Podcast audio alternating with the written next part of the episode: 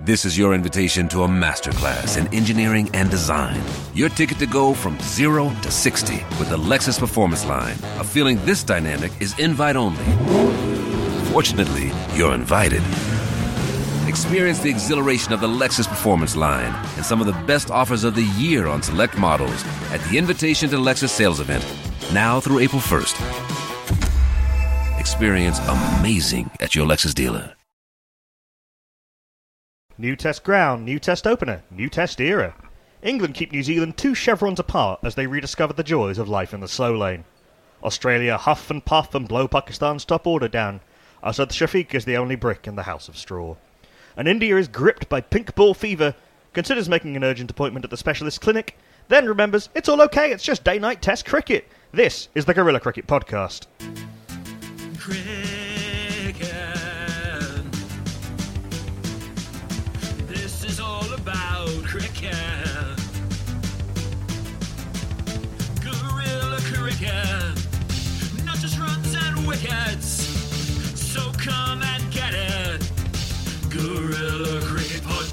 Welcome back to the Guerilla Cricket Podcast, the weekly podcast from the world's leading independent cricket commentary provider, Guerilla Cricket. That's right, we had a little mid series hiatus, but we're back and we're recording on the evening of Thursday, the 21st of, of November 2019, on a glorious day for Test cricket. Day two of the first New Zealand versus England test in Mount Maunganui, and day two of the first Australia versus Pakistan test in Brisbane are imminent. And in less than 12 hours, a new day night dawns falls on Indian Test cricket. India and Bangladesh are soon to start the first floodlit test on Indian soil at Kolkata's historic Eden Gardens. It's a veritable long form smorgasbord, and we're as happy as happy can be to be tucking into all of it. I'm your host, Nakul Pande, and I'm joined in the GC studio by the host of the Broken Wicket podcast, Tim Part, Hello. and someone who spent a medically inadvisable amount of time in this building, Tony Bishop. I've almost got pink ball fever, I think, Nakul. That's quite worrying. He's the only man to ever haunt a I'm- building while still alive. I blame what other creatures inhabit that bed there. Yeah. I'm sure it's not just me. Yeah, Tony's been uh, working a night shift, a day shift, and a night shift uh, here on the good ship Guerilla. Uh, so uh, let's go uh, around the grounds before we get into the uh, nitty gritty. Uh, the game we're, of course, covering at the Bay Oval in Maunganui on the east coast of New Zealand, England, 241 for 4 after day 1. 74 for Joe Denly, 52 for Rory Burns, 67 not out for Ben Stokes, and a promising ish 22 for Dom Sibley. Ollie Pope has looked bright and breezy on 18. Uh, Joe Root, shite and wheezy on 2 off 22. uh, Pakistan. Oh, it started so promisingly for Pakistan. Uh, they were 75 for no loss uh, just after lunch, but then uh, lost, uh, what is that? Four wickets for three runs in the space of less than seven overs to be reduced to 78 for four. There was a little bit of resistance, well, quite a, lot, quite a lot of resistance actually from Asad Shafiq, who was the ninth man out, but uh, Mitchell Starc did his clean up the tail Mitchell Starc thing, finishing with four for uh, Cummins three, Hazlewood two, Lyon one, uh, Pakistan 240 all out. Uh, and uh, India, Bangladesh, uh, obviously India with a lead of 1 0 in the series, having beaten Bangladesh by an innings and and 130 runs in Indore. Uh, start their first ever day night test, and Bangladesh's first ever day night test uh, tomorrow morning uh, UK time. But uh, let's dive into uh, events up there on the East Coast, just near uh, Tauranga. Um, I guess the first thing we should talk about is the pitch. Uh, it seems a tad slow. Um, there's certainly been movement in the air, and I think we've seen that from all New Zealand bowlers, including very much Wagner, actually, who, who seem to get a fair bit of movement in the air as well as you know a bit of extra bounce.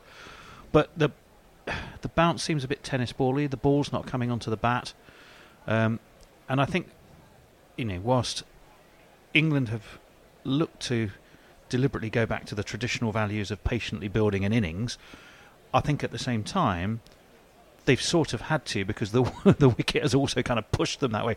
So perhaps everyone's you know everyone was looking at um, Denly on forty for probably you know an eon. Um, but, but but the reason probably was that the balls weren't there to hit. A because New Zealand were bowling very well. B the ball wasn't coming in onto the bat to al- allow him to hit the ball. So it's almost as though England's new direction was kind of amplified by the difficulty of the track or, or the slowness of the track. That's a pretty accurate summation. I mean, we we saw pretty much all of England's batters, apart from Ollie Pope, have a fairly long period of scorelessness. Uh, Dom Sibley got off the mark uh, with a four, and then went 17 balls before hitting his next scoring shot. Uh, ben Stokes uh, had that thing for a little while. Uh, Joe Denly was stuck in the 40s like the the marooned ship in the Rime of the Ancient Mariner uh, practically shooting albatrosses to try and uh, get him to his 50. Um, but they all came through that spell, as did Rory Burns. The exception being Joe Root, who, having got off the mark after 20 scoreless balls, gave it away in, frankly, comical fashion. But this is it strikes me as this is the kind of pitch where England might have, in previous years or perhaps in less confident mode, got themselves into quite a bit of trouble. Yeah, I mean, it's. I think it's a, a good pitch to test new new faces on. Uh, you know, rather than just putting them on a on a flat track and you know saying can you score huge runs because that's what's expected of you. You know, a bit, a bit of a test of character. And actually, you know, in keeping with the, the the environment of the game more generally, you know, having a pitch that's a bit testing. You know, we've been had you know the World Cup, which was high octane stuff. Then we had the Ashes, which was high octane stuff. And now you know it's just nice to have a really sedate day of proper old-fashioned Test cricket. Bit testing, you know, um, you could you know, ebbs and flows, uh, and I actually found that quite refreshing. Um, an intriguing battle. But I think the interesting, th- I, you're, you're, you're absolutely right, and there is this sort of sense that, you know, remember back in the early '80s, they used to call New Zealand the Sex and Drugs and Rock and Roll Tour. Because basically they felt it was during the middle of the night and no one was really watching it, so the England players could get away with whatever they wanted, Oh, and, yeah, yeah. and often did. But but I, but I don't think that's true now, and and and it's sort of playing that you- you're, you're a little bit maybe playing up to the cliche there. I think it would be Mm. interesting if you took Australia and England and you put them on the same deck. Would it necessarily have been a very different game? And I'm not sure it would because you know Australia have quick bowlers who can swing the ball. Um, I, I, you know, the, I'd, I'd sta stack Southee and Boult um, up against uh, probably Cummins and Starc uh, most days of the week, to be honest. Um, so I, I'm not sure that it's just about New Zealand being the opposition. I, I genuinely think it was the conditions and the day Yeah, yeah, that, that yeah, kind yeah. of drove it that way. If you know, what one, one would think that New Zealand's top order would have batted in similar manner. Jeet Raval and Tom Latham are both um, crease occupiers. They both look to to do a lot of work at the top of the innings, facing a lot of deliveries, wearing down the bowler so they can score freely later. And that's something that um, Dominic Sibley has has done very well in his in his first class career, certainly since since moving to Warwickshire. Um, that that would have been a real uh, sickener for him, just um, being drawn into a half drive to a, a gentle outswinger from Colin de Grandhomme.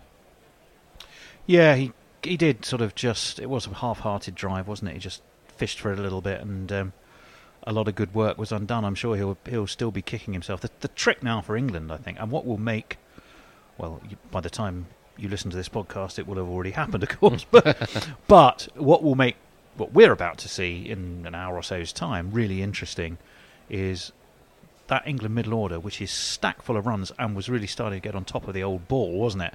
Um, it's the classic case. If if two quick wickets were to go down with a still comparatively new ball early doors, um, it'll look a different game again.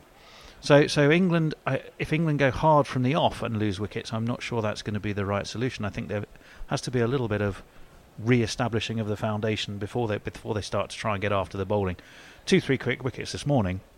England all out for 320, and that's going to feel like uh, a win for New Zealand, and they're Mm, eminently mm. capable of chasing that sort of total. I mean, they, they did lose a wicket to the second new ball, but they also scored uh, 43 runs in the 10 overs that um, that they faced against it, not least through four fours in a row from Ben Stokes, albeit one of them via a, via a drop catch. But um, but we should talk about Ben Stokes because he looked a class above again. Oh, absolutely. Yeah. Uh, I mean, you know, unruffled in a way uh, that any other batsman wasn't. I mean, you know, the, people like Burns and going through their their dry patch, as you said, in their innings, you know, really had to grind it out. But Stokes just, you know, for once, a model of calm serenity, and you know, I think that's probably what's come from what he's gone through in the summer. You know, um, having to take great amounts of responsibility on.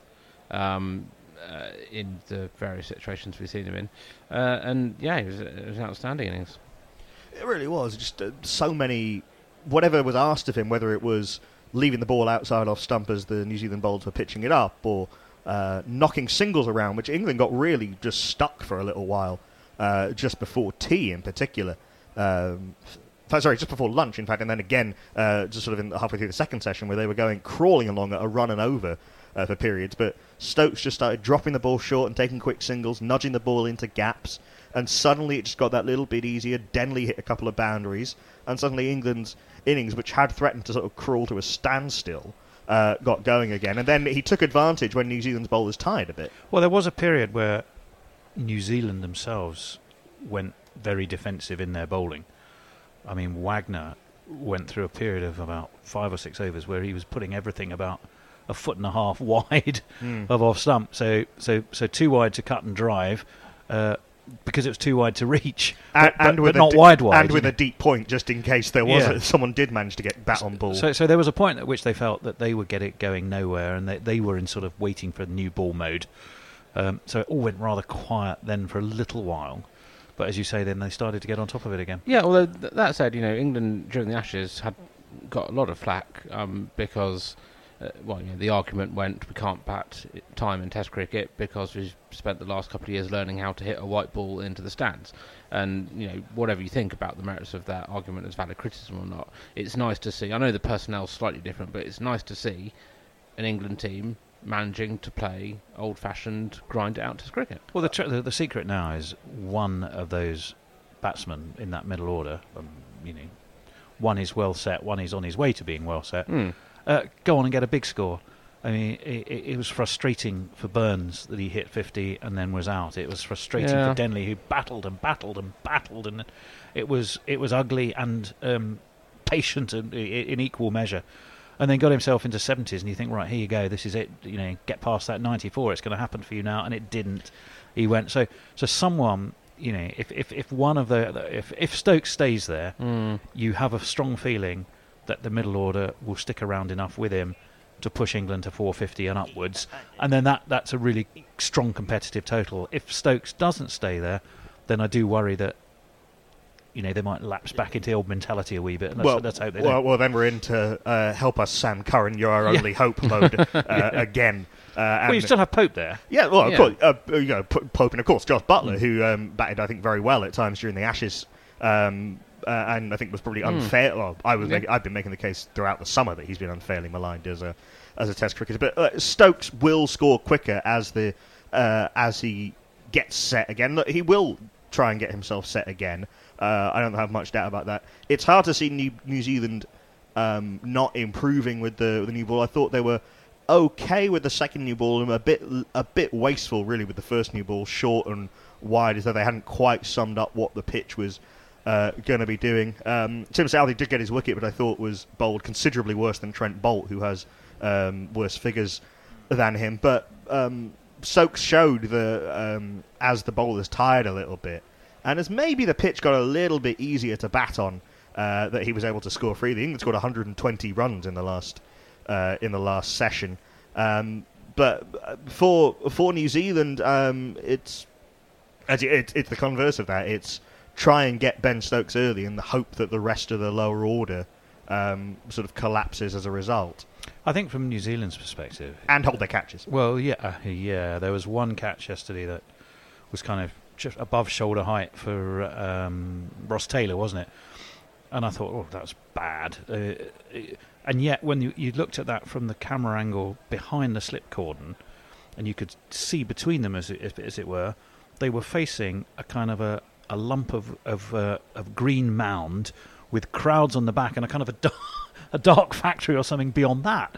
And and you, you could physically see how slow he was to get his hands up to raise the ball because it, cause, cause, 'cause there was literally you know I'm sure he completely lost it on, on, on what was just a you know a, ter- a terrible And background that, to see a and that was with the second new ball. It was coming on a little bit quicker. Stokes flashed at it off Yeah. Trent Boult. He just hit two fours uh, in a row, and, and it went through. I think the um, there was that very t- t- difficult chance off Joe Denly for Tom Latham at short leg, but uh, the really egregious one was the uh, the one off Rory Burns from uh, Yeah. from Trent from Southee, in fact, uh, that went straight through first and second slip at waist height, and they just looked at each other as the ball um, went through. Uh, it's really unusual to see New Zealand be anything other than brilliant in the field. True, very true. Now there there is one player we haven't mentioned yet from New Zealand, um, and I think we need to because he was absolutely magnificent.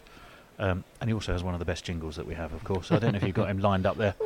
Well, yeah, let's. Uh, Funny you should say that, says Nakul. Yeah, let's uh, let's take a little trip down to Harare, shall we? I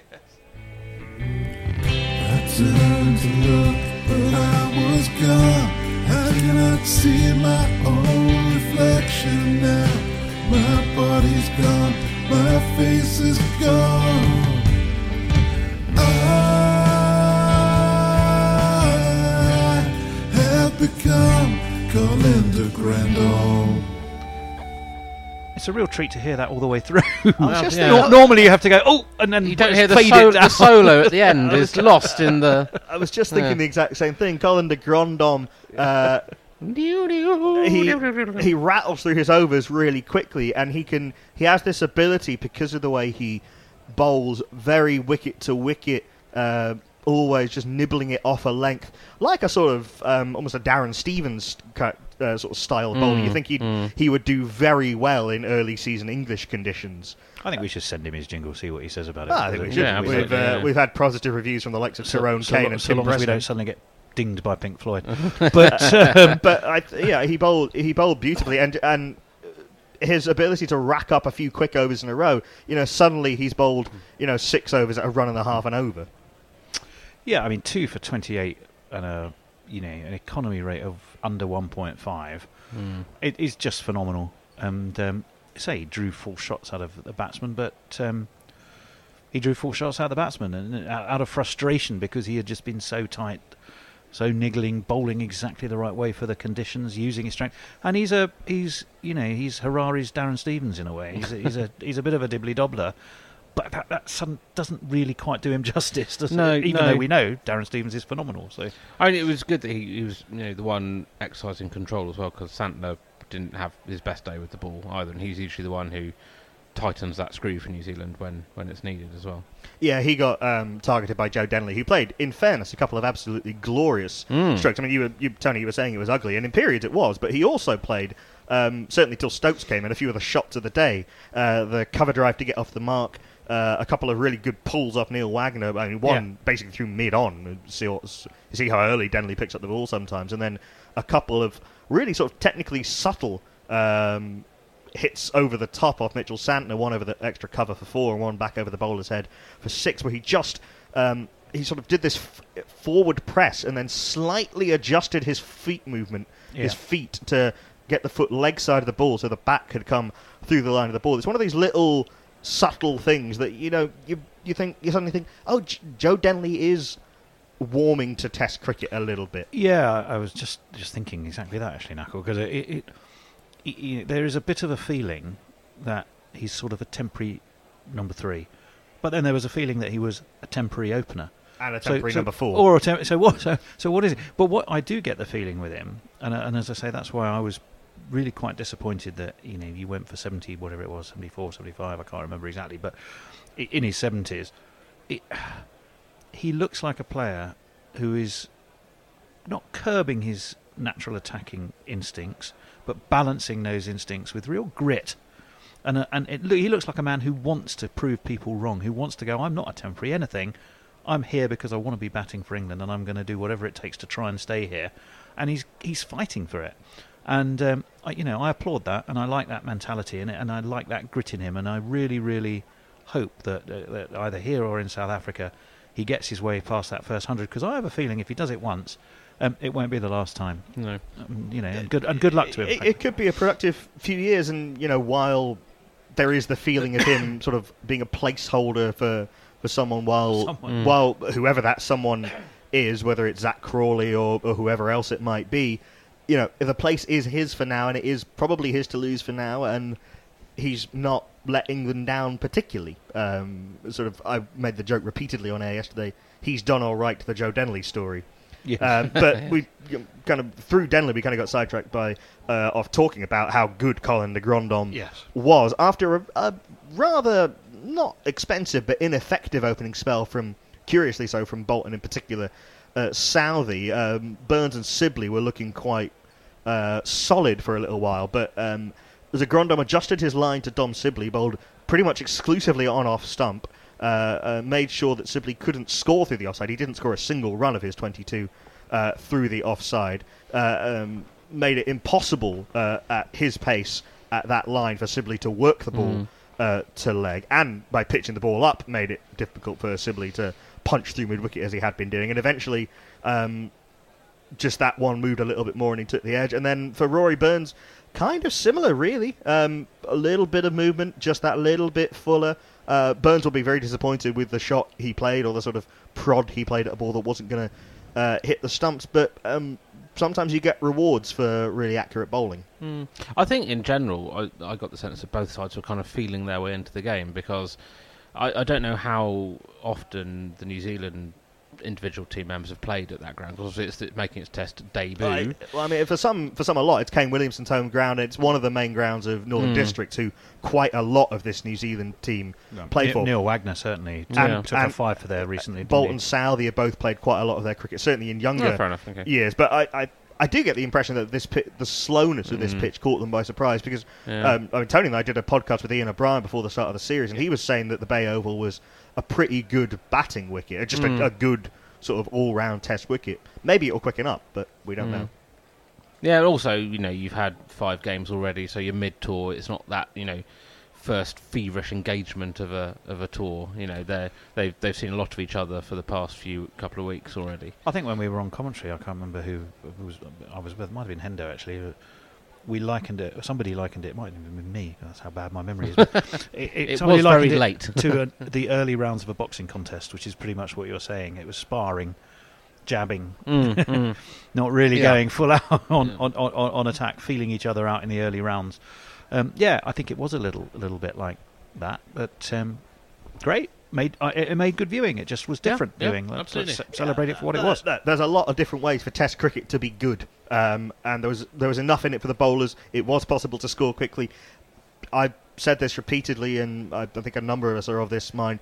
The only bad Test cricket wicket is a dead Test cricket wicket. Yeah, I don't think this. yeah, yeah. While this pitch is slow, it's certainly not dead. Uh, and when there's something in the pitch, um, good cricketers will produce uh, good cricket. Um, we can't really talk too much more about it because, uh, as Tony mentioned, by the time you listen to this, day two uh, will have have happened and we'll probably be soundly abed. Uh, perhaps wishing we, we, that we could record two versions now. we could record the well, fantastic England 743. who who saw that coming? Or the crikey 240 to 263 all out. We did. Mm. Yeah, that yeah, wasn't very yeah, good. was yeah, it? we- there you go. Take either of those we- two, and we- we, we, will be fine. Stuart Broad uh, finally surpassing his highest test score of 169.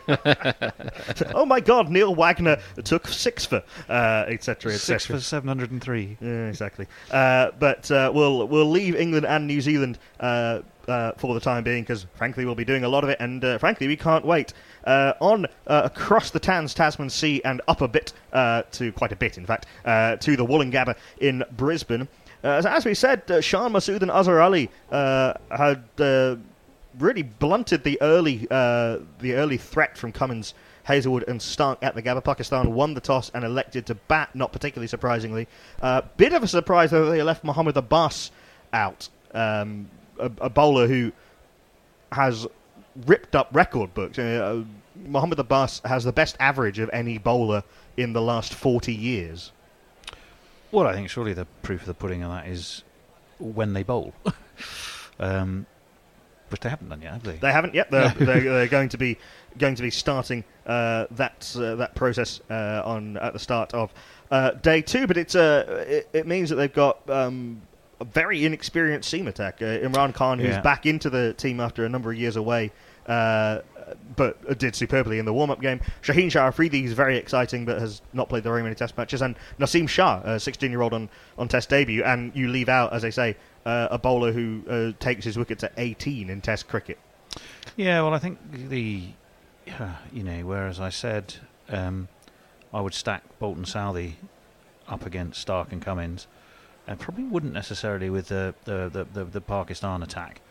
Um, and so I think it might be quite hard. What what fascinated me more yesterday was that the wickets fell in clusters. You alluded to it in your in your kind of introduction.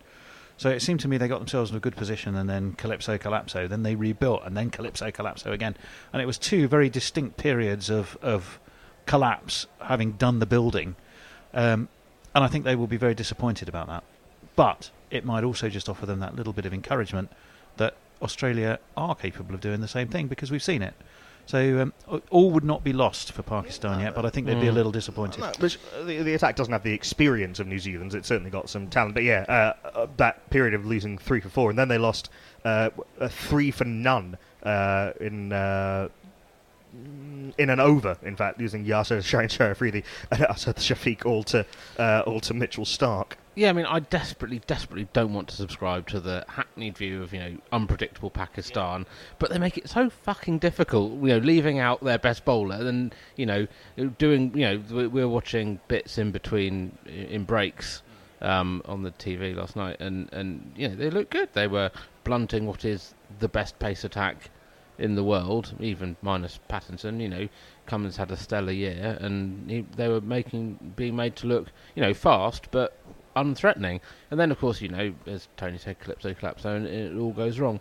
I mean, yeah, I, I, I really, really, really want Pakistan to be good, and I, I hope that they bowl well, uh, and that 240 is made to seem more valuable than it is currently. There's a, a lack of converting, wasn't there? I mean, you know, you mentioned uh, Asad Shafiq. He got himself to seventy something. He did a bit of a Joe Denly, although he just ran out of partners, didn't he? That was his problem. yeah, uh, Asad Shafiq really holding it together. Um, a very good player, perhaps batting a position higher than people might have thought with Babar Azam's uh, 100. Asad Shafiq's done most of his best work at, at number six, but up at number four, uh, scored 76. Uh, um, was very good in Australia uh, last time for Pakistan. Almost got them to a uh, to a chase of 460 odd, I think it was um, uh, last time. A thrilling.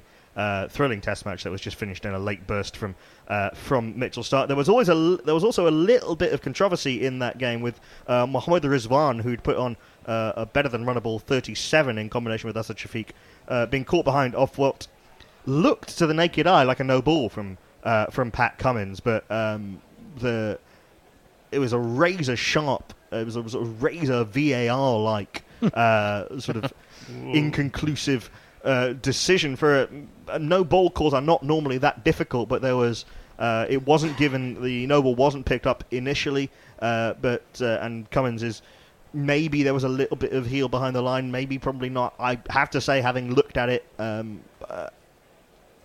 I probably on a no ball on the on the balance of things, but how obviously that's going to um, take some of the headlines um, because it's uh, because it's such a close thing and such a, a thing that takes so long to work out. But how much that can be, whether that should be the defining narrative when you've had periods of losing four for three and three for none in the course of an innings, is it's another matter. Well, I think you look at it two ways. If you're looking at it from Pakistan's perspective, you had five batsmen who got very good starts and weren't able to go on. If 20% of that five had uh, put a three-figure score on the on the board, um, they'd be looking at 350 to 400, and um, it would be a very different looking game for them. Yeah, equally. And also- so disappointing from that perspective. If you're Australia, you will be commending what is a fantastic attack on their ability to um, get wickets at vital Well, times. Well, that's the thing, you know. Um, you know, again, another international cliche here is that Australia don't give up, and they don't. You know, they are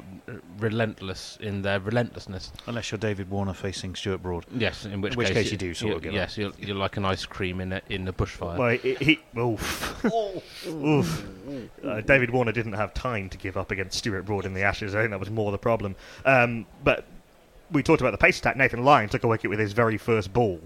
Uh, so he comes into the attack, and there's just no no giveaway. And perhaps were, that's where this uh, Australia attack is ahead of others around the world, um, with the possible exception of India because of the depth of uh, talent. We'll come on to India in a second, but um, you know Nathan Lyon is a genuinely world class spinner, where Mitchell Santner, redoubtable cricketer as he is, is not. I shall be looking forward to talking about him playing for Hampshire. Yeah, that's a very sh- it's a very good signing. One would think for Oh, yeah. uh, for Hampshire. Um, Division One batters watch out having to face Simon Harmer and Nathan Lyon uh, over the course of uh, of a season. Um, uh, if it's a dry summer next year, Oh yeah, very much so. those two could be at the top of the uh, of the uh, wicket taking uh, chart. But uh, yeah, Pakistan uh, will look to their n- uh, newest iteration of their new exciting pace attack uh, plus Yasir Shah, who had an absolute mare last time he was in Australia, but will uh, have to uh, hold up an end and do a hell of a lot of work if.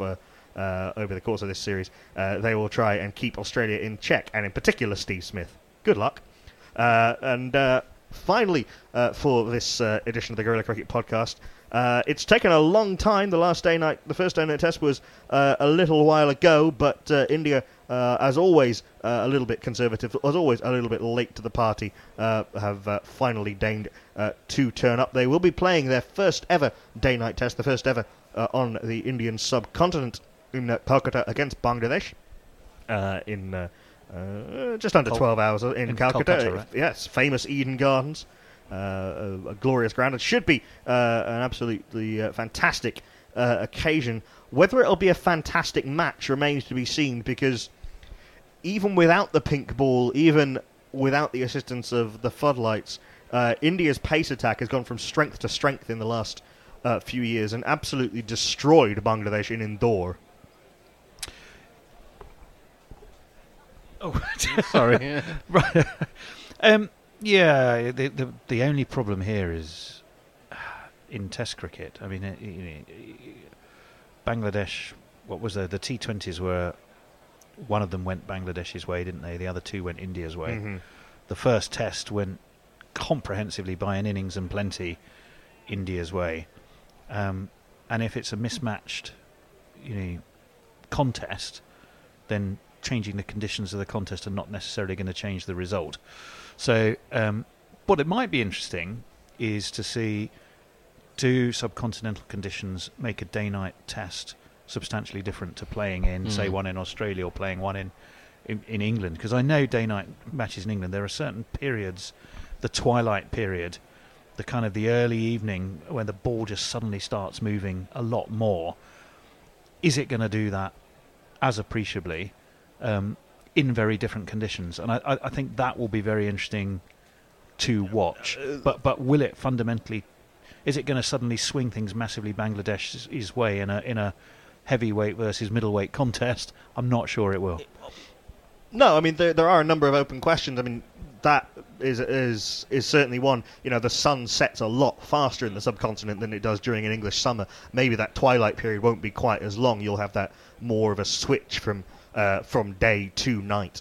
Um, th- will the dew be a factor um, as we're getting into the uh, sort of late autumn, early winter period in India? Will that uh, will that cause issues? Will it be harder for spinners to get the ball? Will India maybe consider going in with just the one spinner? I mean, they've got the fast bowling backup to be able to do it um, now. Well, and as you pointed out, it was quite interestingly their fast bowlers who did more of the damage. Took 14 of the which is- 20 yeah, wickets to which fall. is unusual in um, in India, isn't it? Yeah, n- not not in recent times, but certainly with the with, you know, with the emergence of um, Bumrah and the uh, the kind of coming to full fruition of Umesh Yadav and Shami and Ishant. You know, over you look over India's recent, I say recent, last sort of seven years or so since they've since they last lost a uh, a Test series at home.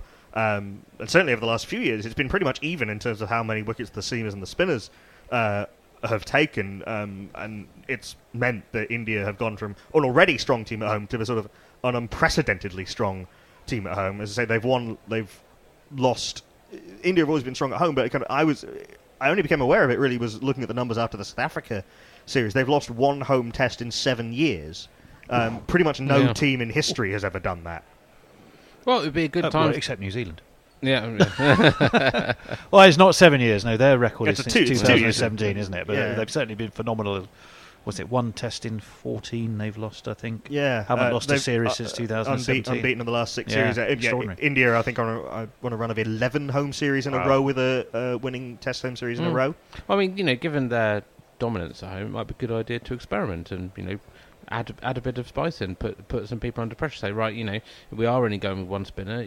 Paceman, you've got to carry the can. Go out there and do it. It, I, I- what I, I mean, you know these things better than me, Nakul. How well supported was the first test in terms of full stadium? Well, this is part of a narrative around it. There's this almost fa- this is slightly false narrative that's been bought into by some quite senior people in Indian cricket, in broadcasting and in uh, in the administration that you know Test cricket is dying in India. It's not really the case. I mean, the the crowds were very good in Indore. The ground was about 75% full for most of the Test match. Um, the conditions that um, I was going to say the conditions that condition, but the conditions that affect attendances in India are obviously pricing, but um, more a case of you know where is the ground? Is it in the city? Uh, is it way out of town? Uh, what's the roof? Situ- what's the shade situation like? There was that test match in Pune, uh, a couple of test matches in Pune where we've seen the ground mostly empty. It's because three quarters of it doesn't have a roof. But you say this is the. F- am I right in saying this is the first day night? It's test? the first day night test, yeah. So, and, so, so and- is there, a, to a certain extent, a feeling that well, let's try it against Bangladesh because we don't want to be doing it against Australia, England, or or, or somebody else? there might be a little bit of that because I think India did turn down the uh, the pos- prospect of Mm. having a day night test match uh, when they were last in Australia, and um, it would have been a fantastic prospect with, with those two attacks going up against each other. Um, but it's it's just it's one of those things where uh, it's an idea whose time has come. You know, there's Virat Kohli I think has been uh, trying to put pressure on behind the scenes for this to happen. Sourav Ganguly, who's taken over as BCCI president, uh, has seen an opportunity, I think, to um, to leave an early legacy. You know, it, it's his hometown. He is uh, he is still uh, sort of a minor deity in, in Calcutta after all these years, um, having sort of uh, having so dominated uh, cricket in the in that part of the world in the popular imagination, uh, and so this is kind of there's a bit of legacy building going on there, and maybe a little bit also that you know it's a it's a home series. It's one that India are expected to win, and um, but all the conditions have sort of aligned. But yeah, one will ho- certainly hope for big crowds in the evening session, full stadia. Um, not that the stadia, it's not that the stadia aren't full; it's that they could be fuller, and it's um, the subcontinent is, I think, a part of the world where day-night cri- Test cricket makes the most sense. Well, I think uh, just taking the conversation, if I may, just just beyond India, I think it's in the game's interest to find the the magical combination of conditions, timing, and um, ball behaviour that, that that that that that enables day-night tests to be a success. Because I think that will help. Um, I think you know. I just know from watching football is watching a game under lights has a different feel. It has a different atmosphere, um, and it's quite palpable. And I- and I- and I- and, and I, I think actually It- watching T Twenty is the same. It, I think it it's does the same. It add has an a extra sort of dramatic edge yeah, to things. it it does, and I and I, I think that and the very practical thing that it means that if you're playing a game that's five days long. Um, during a working week, it's going to be more of a challenge to fill those stadiums. It's in the game's interests for day night test cricket to work. Um, whether the pink ball and the and the and the uh, you know the ability to sort of not neutralise the conditions, but to mitigate the fact that the conditions are different. If we can somehow get beyond that and find the magical combination, I think it will be generally good for the game of cricket, Test cricket for it to work.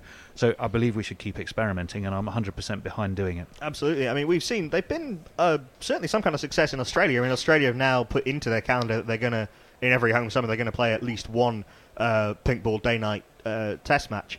It didn't really work in England, but I think England English English summers don't really need day night test cricket. No, I mean it, it is good to see at a time when uh, viewing and participation levels are down all around the world, and you know anything you can do to put uh, you know put it more in the in, in the popular conscience is uh, is a good idea. Yeah, I mean, again, I I have a little bit of skepticism about this this idea that you know viewership and interest in cricket and Test cricket is down. Um, in in India, it just doesn't.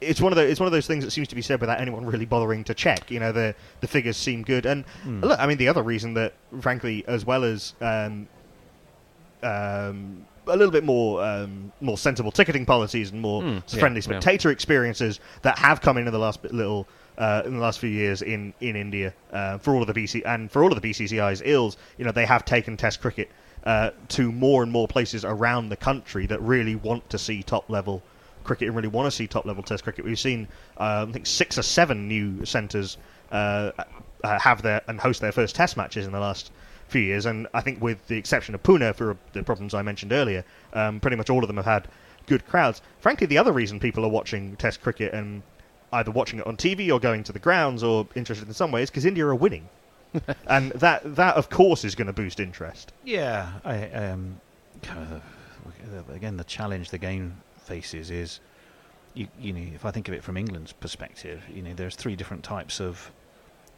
circumstance really. There's test matches at home, conditions in your favour. There's test matches on um, bouncy, hard South Africa, stroke Australia conditions, and there's test matches in subcontinental conditions, and they're three very different because of the atmospherics and the and the and the and the and the, the ground and whatever makes the grounds what they are. Oh, I don't mean the stadia. I mean the literally The soil and the, the- so, yeah, yeah. yeah. Um, And that's and, something in, that and India shouldn't play be those. lost. India play that to their strengths, uh, so it does make India something of a fortress, and it is quite. It's very hard to win there. You know, I, when we were looking, It was at- hard to win there before they had a pace attack. Now that they've got one, Absolutely, absolutely, absolutely. So um, even you know, I suppose, you, I suppose if you're a Manchester City fan, you never get bored of seeing them win, for example. But by and large, you, you, it's better to win games where at least you know the opposition's in the contest. So uh, whatever can be done to ensure that you know, y- yeah, you have that even competition, and you find ways to make it more and more accessible, is to be applauded. And I think they haven't quite got it 100% right yet. I think with you know the combination of pink ball lights, you know atmospheric conditions or whatever. Um, but I think those can be mitigated if uh, trial and error over time, and it's the right direction to be moving in. And like I said, I stand 100% behind that. I think it can only be good for the game. yeah, I wouldn't disagree with that at all. Um, I'm all for it, and actually really quite excited to probably not see too much of it because of the uh, uh, the timing that involves. You know, coming off a night shift and then watching a day of Test cricket is uh, an appealing prospect, but probably not an advisable one. Uh, but we'll be uh, certainly um, looking at the reports from that game and uh, following what I can uh, with interest. Uh, but uh, three Test matches on the same day in. Uh, it's uh, it's a glorious time to be a cricket fan, and so much other cricket going on around the world, and so much uh, more to come. Uh, much of which you can follow here on Guerilla Cricket, uh, uh, whether uh, on GuerillaCricket.com or on uh, YouTube or on Facebook Live. But uh, uh, for uh, this week's podcast, uh, that's about it uh, from us. Uh, thank you to Tony Bishop and to Tim Part. Uh, Great pleasure. Thank you to uh, producer John for all your hard work as ever. Remember, you can get this podcast before anyone else by becoming a patron at patreon.com forward slash Guerilla Cricket. You sign up at any uh, donation level, uh, and uh, if uh, you are feeling uh, a little bit uh, of a cheapskate or you're saving money for uh, Christmas, uh, whatever it might be, uh, you can get the podcast on iTunes, Acast, Spotify, or Podbean. Please, uh, particularly if you're listening on iTunes, uh, give us a uh, five star rating, leave us a review, and uh, please, whatever your uh, podcast you're listening on, podcast platform you're listening on, uh, share the podcast uh, with your friends. Uh, we'll be back uh, next week, uh, and we'll be back very, very shortly indeed for day two from Mount Maunganui. But until you hear us again, wherever that might be, goodbye.